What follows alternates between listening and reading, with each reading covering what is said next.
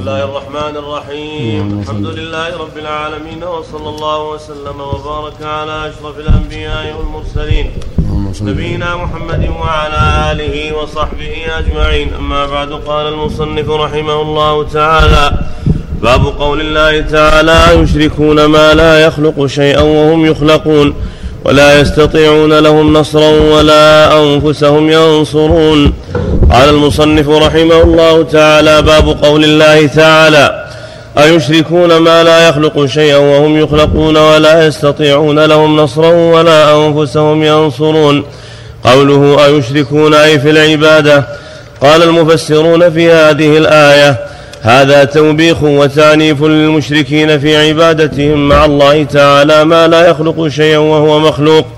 والمخلوق لا يكون شريكا للخالق في العبادة التي خلقهم لها وبين أنهم لا يستطيعون لهم نصرا ولا أنفسهم ينصرون فكيف يشركون به من لا يستطيع نصر عابديه ولا نصر نفسه؟ وهذا برهان ظاهر على بطلان ما كانوا يعبدونه من دون الله وهذا وصف كل مخلوق حتى الملائكة والأنبياء والصالحين. وأشرف الخلق محمد صلى الله عليه وسلم. وقد كان وقد كان يستنصر ربه على المشركين. ويقول اللهم انت عضدي ونصيري بك احول وبك أصول وبك أقاتل. وهذه الآية كقوله تعالى واتخذوا من دونه آلهة لا يخلقون شيئا وهم يخلقون. ولا يملكون لأنفسهم ضرا ولا نفعا ولا يملكون موتا ولا حياة ولا نشورا. وقوله قل لا أملك لنفسي نفعا ولا ضرا إلا ما شاء الله. ولو كنت أعلم الغيب لاستكثرت من الخير وما مسني السوء. إن أنا إلا نذير وبشير لقوم يؤمنون. وقوله قل, قل إني لا أملك لكم ضرا ولا رشدا. قل إني لن يجيرني من الله أحد ولن أجد من دونه ملتحدا إلا بلاغا من الله ورسالاته.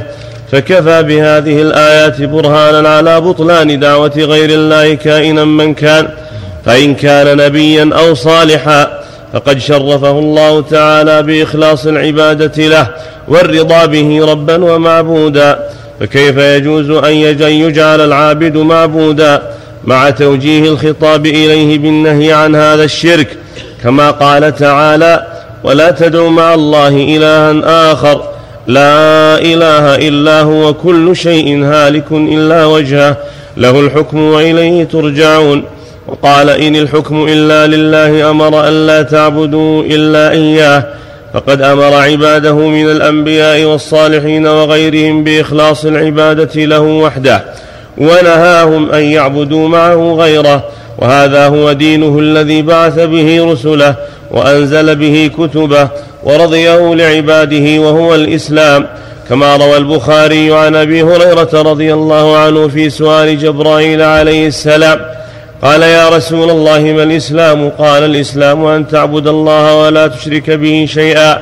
وتقيم الصلاة وتؤتي الزكاة المفروضة وتصوم رمضان. الحديث قال المصنف رحمه الله. وهذا هذا فيه الرد على المشركين عباد القبور وعباد الأولياء. والله جل أنكر عليهم أيشركون ما ما لا هم يخلقون؟ ولا يسرون نصرا ولا أنفسهم ينصرون فهو مخلوق لا يخلق.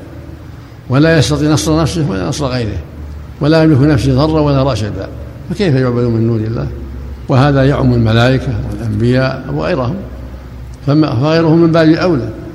فالواجب على جميع المكلفين إخلاص العبادة لله وحده لأنه سبحانه المالك للضر والنفع وهو الذي ينصر من يشاء وهو الذي خلق الجميع وبيده ضرهم ونفعهم وحياتهم وموتهم هو الخلاق العليم سبحانه وتعالى.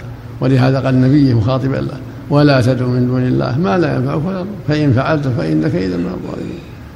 فالواجب على جميع المكلفين أن يعبدوا الله وحده وأن يخصوه بالعبادة دون كل ما سواه.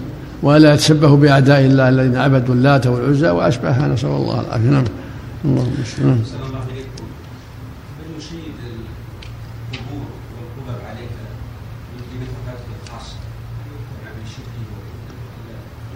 هذه من وسائل الشرك. بناء القباب والمسائل من وسائل الشرك.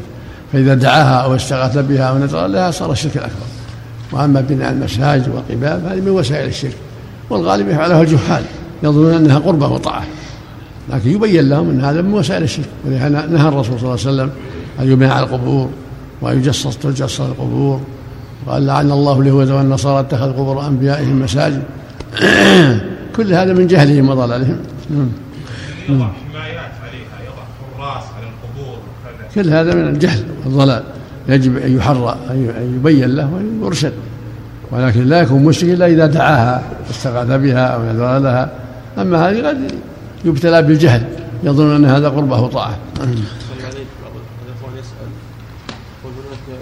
بعض البلاد ينذرون ماء بارد لبعض المقبورين يقول فانا أمر على هذا الماء واحتاج ان نشرب منه فهل يجوز الشرب من هذا الماء ام لا؟ ما على فيه النذر هو اللي النذر هو اللي وقع في الشر وقع في الشرك أما الماء يشربه من شاء والطعام يأكله من شاء. لو نذر فاكهه أو نذر شراب ما في باس يأكله الفقراء وياخذونه نعم. لأن هذا النذر هو الذي وقع به الشرك والباطل. أما المنذور ما يستحق الميت وقد ضاع صار مالا ضايع نسأل الله. والله عنك قد يفعلونه يشجعون الناس نعم. على ارتياد القبور والتوسل بها كما نعم. يفعل البريلوية نعم. أقول قد ينذرون مثل الطعام والشراب على القبور حتى يشجعون الناس على التوسل والبقاء عندها كما يفعلها البريلوية الآن. ان شاء الله العافيه هذا لا شك أنه من الشرك الأكبر لكن هالمال ما ما, ما يتلف يعطى الفقراء ولا يؤكل ما ما يضيب هذا جهال مثل لو نذر دراهم حطها عند القبر يعطاها الفقراء والنساء. صلى الله عليه شيخ بارك الله فيك من مر. على ضريح ووجد فيه قهوة يضعها الناس نذور لهذا صاحب هذا الضريح وريالات فضة فأخذها هل عليه شيء في هذا؟ ما في شيء ما في القهوة